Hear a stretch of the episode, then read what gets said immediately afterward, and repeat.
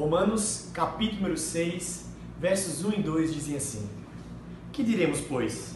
Permaneceremos no pecado para que seja a graça mais abundante? De modo nenhum. Como viveremos ainda no pecado, nós os que para ele morremos?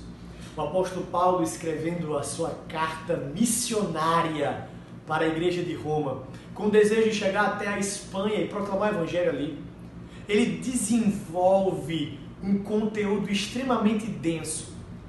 E falando sobre a nossa liberdade que nós temos em Cristo, e falando sobre a graça de Deus que superabunda nas nossas vidas, o apóstolo Paulo vai dizer: aonde teve o pecado, superabundou a graça.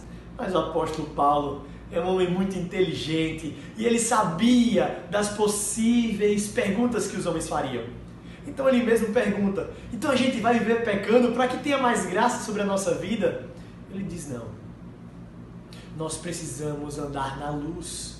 Como é que nós vamos nos gloriar no pecado? Como é que nós vamos desfrutar de uma vida de pecado?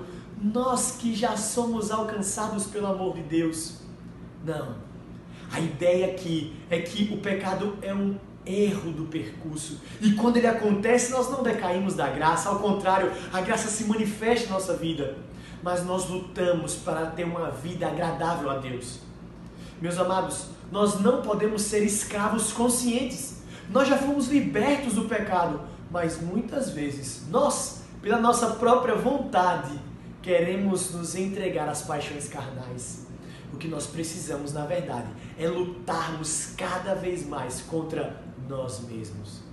Às vezes a luta não acontece nem com aqueles que estão ao nosso lado, acontece internamente.